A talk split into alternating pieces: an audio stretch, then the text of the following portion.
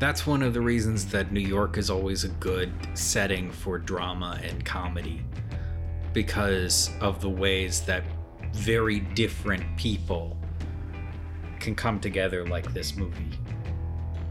Like, there's much more opportunity in your natu- in your normal day-to-day for you to see a, a photographer getting beaten up on your street corner by a bunch of guys and go out there and, and you know, how they meet at the beginning. Some reviews see it as specifically a satire of urban violence and decay.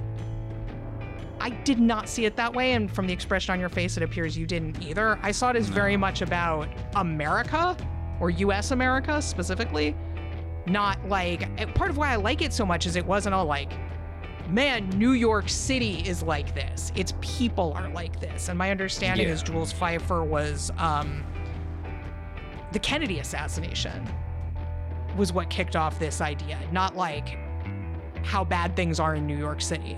It yeah. was about a state of being in terms of violence in the United States. And mm-hmm. it happened to be about New York City. And for those of us who live here, at least, I think we all probably really enjoy seeing New York City. And we're like, yeah, that's how it is. That's accurate. Because we all get satisfaction out of, you know, taking pride in how shitty things can be here. And yet we live here.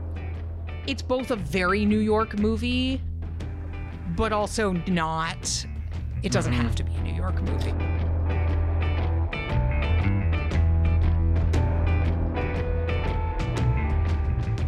Hello and welcome to The Celluloid Mirror mini episode. I am one of your hosts, Nicole Solomon. I am your only host today, so this is a weird mini episode. Usually Sean handles these, but Sean is not here today because Sean does not love you anymore. No, actually it's because Sean is a little bit under the weather and we all wish him well, and thus I am picking up the slack in his absence and talking to you a little bit about our next episode, which is about Little Murders and Annette, two films I like very, very much. Um, you must have just heard a wonderful clip from that very episode discussing these two films. I don't know what that clip you just heard was, as I have not chosen it yet, but I'm sure it was great. And we will talk more about that episode and those films in just a few minutes. But first, I wanted to chat about a few other things with all of you fine people. Uh, one is, as we mentioned on the last mini episode, we have the New York City premiere of Bitten, A Tragedy, directed by Monika Estrella Negra.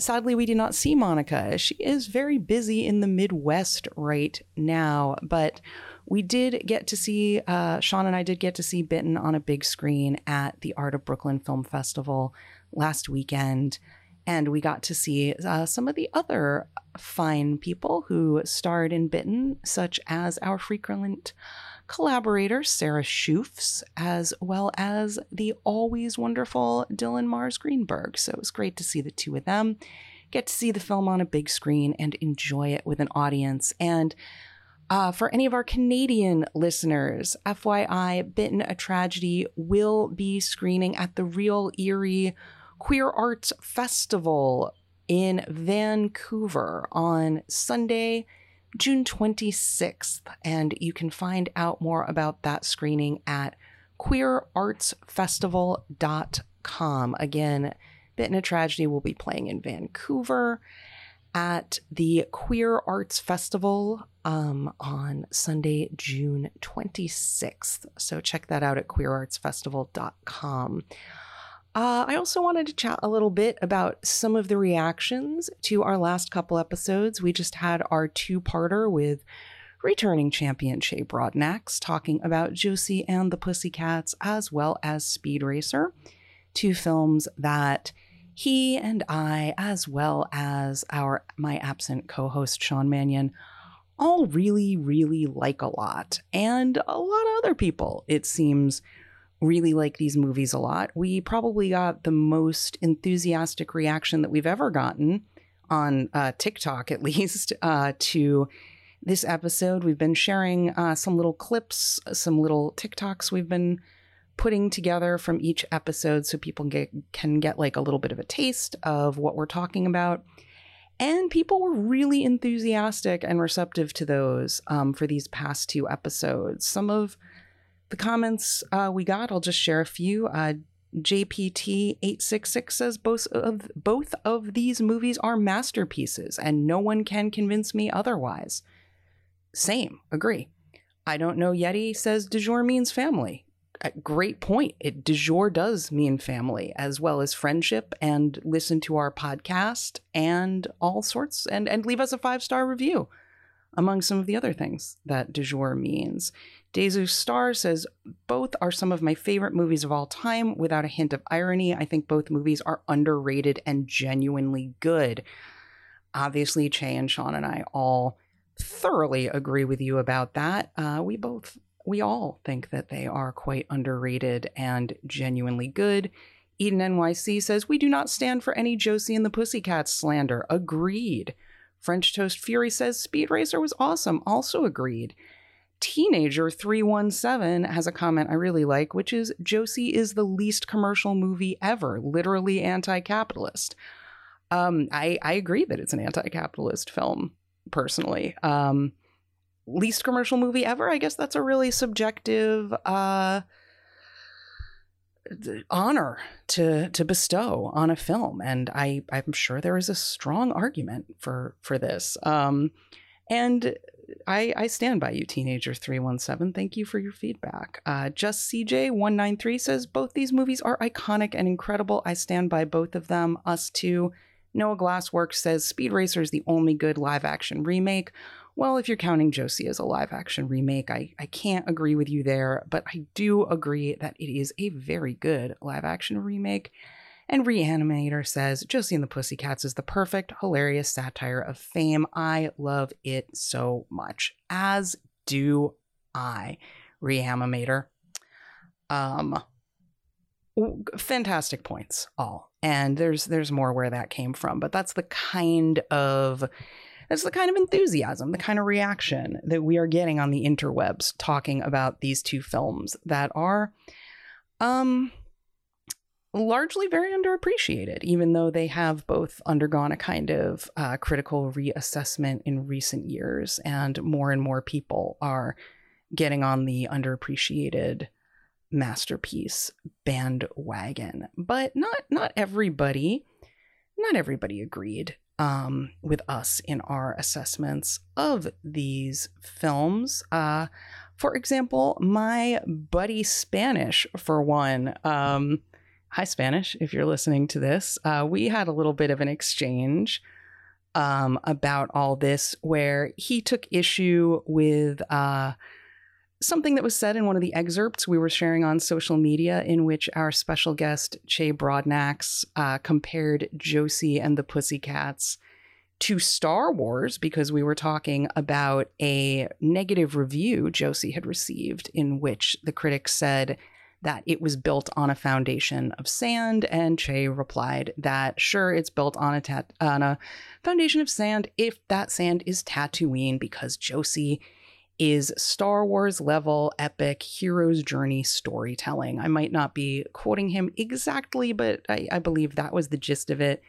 And Spanish says, oh, come on, Josie and Star Wars in the same sentence, epic storytelling, eye roll emoji. And then we went back and forth um, a little bit. He apparently had started watching Josie and the Pussycats once upon a time, and as a fan of the cartoon, did not like it, um, thought it was, uh, I believe his word was garbage, uh, and felt that we were being a bit hyperbolic in our praise of it and comparing it to as uh, a film like Star Wars, which is much more widely considered a classic film. Um, I don't think it's hyperbole. I don't want to speak for Che or Sean, but, you know, I think we're all pretty sincere in our thinking that this is a genuinely good film that was uh, largely misunderstood upon release and not not given a chance for a bunch of different reasons that we enumerate on the show. So I won't get into all of that there.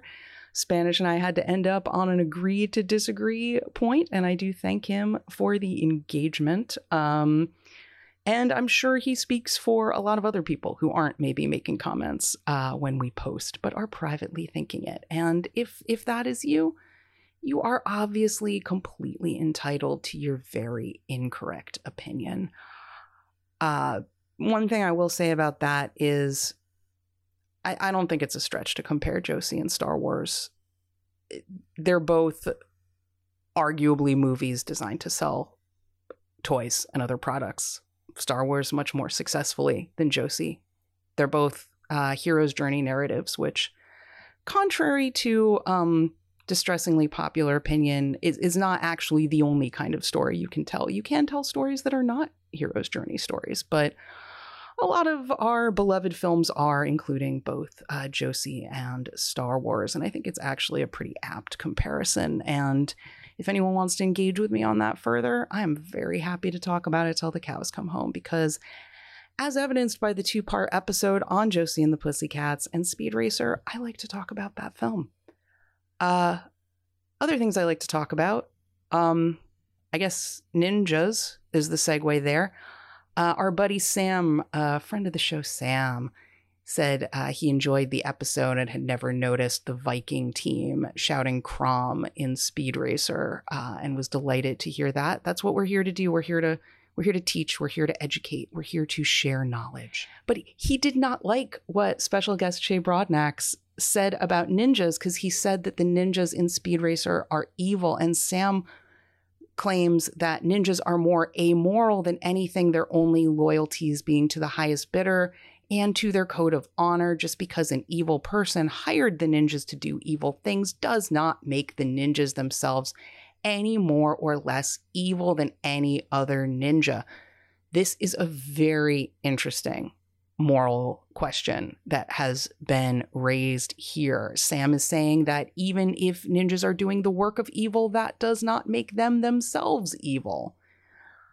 I don't know if I agree with that or not. I don't I don't disagree with it. I just had literally not really thought about the morality of ninjas before. So if you listeners want to weigh in on the morality of doing evil because someone is paying you to do so, whether within the context of ninjas or anything else, feel free. Um, but but Sam, thank you for thank you for raising this point and giving us all some food for thought. Definitely appreciate that.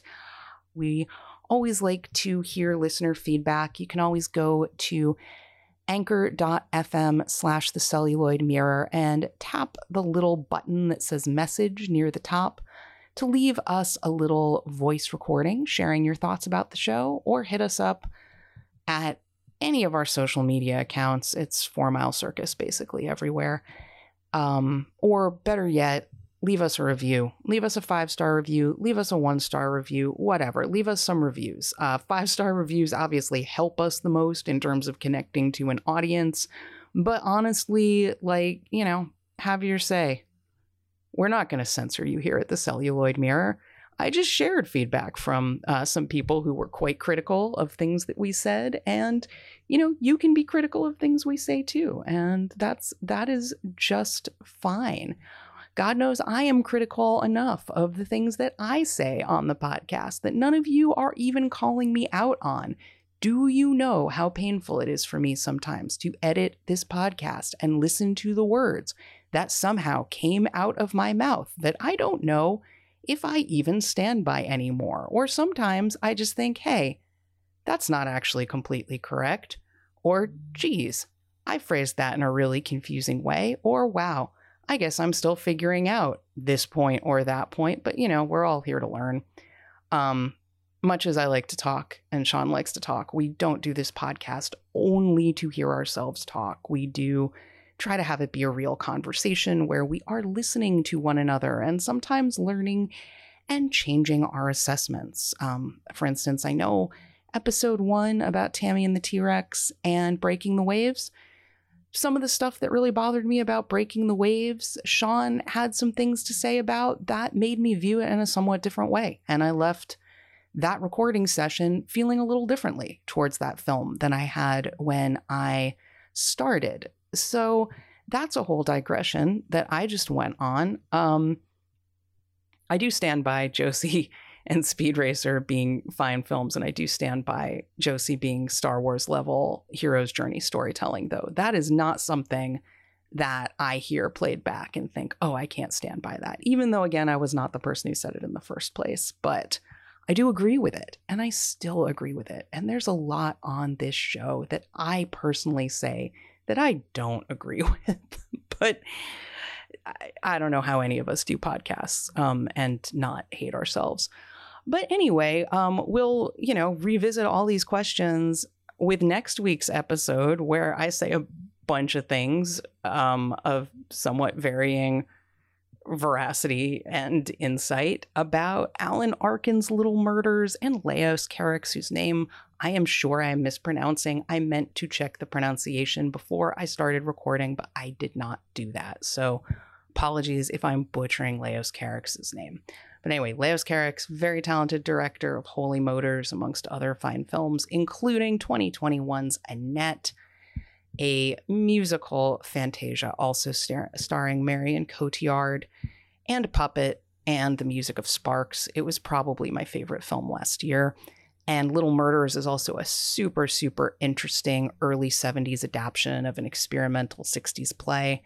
And you'll have to tune in next week to hear more about what Sean and I see as being the connective tissue between these two works, but I will let you know that they are both films about men who move through the world in ways that allow them to avoid responsibility and lead to tragedy. More about that later.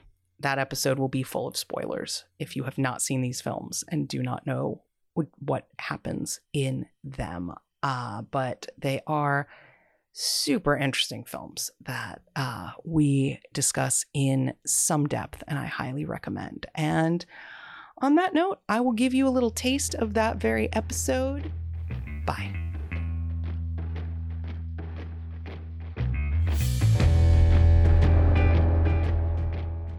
I mean, I, to me, yeah. It just speaks to how good his performance is and how human he felt in this highly artificial, stylized production. That I wanted that. I wanted that because he was well, feeling like a person I knew. It's it's also a much more effective way of criticizing yes. the structure that the movie's criticizing, because um, yes. those people are sympathetic people sometimes. They're not always terrible monsters. They're your friends sometimes. Mm-hmm. Like, they're... Mm-hmm. Uh, It, which, you know, just to go back to the thing, comedians, it's like, yeah, that person made you laugh. Yeah, that person has things that you really relate to, or, you know, has a history of whatever that is maybe reflected in how they're being fucked up right now, uh, and then being on the other side of it. But that doesn't mean they're not wrong, or that they're not, they haven't done something wrong, they haven't hurt other people in this context. It's just... It's like not, he needs to be sympathetic. Because he's not manslaughtering people all the time. Exactly. He's not. He didn't manslaughter me. Nobody has.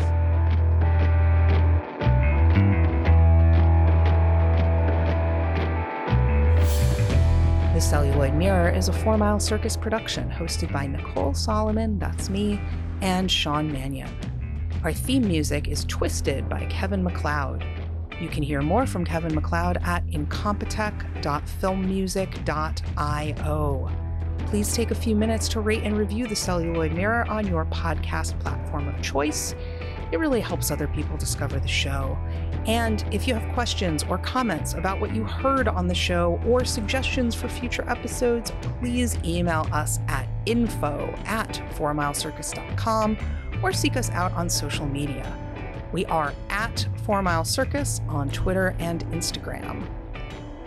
Want more Celluloid Mirror and more from me and Sean? Well, you can join our Patreon at patreon dot com slash four mile circus, where you will get early access to episodes of The Celluloid Mirror, as well as uncut video of our recording sessions uh, featuring stuff that doesn't make it to the final episodes, and access to our Discord server, Patreon-only events, and so very much more. To learn more about everything we do, visit us at four mile circus dot com.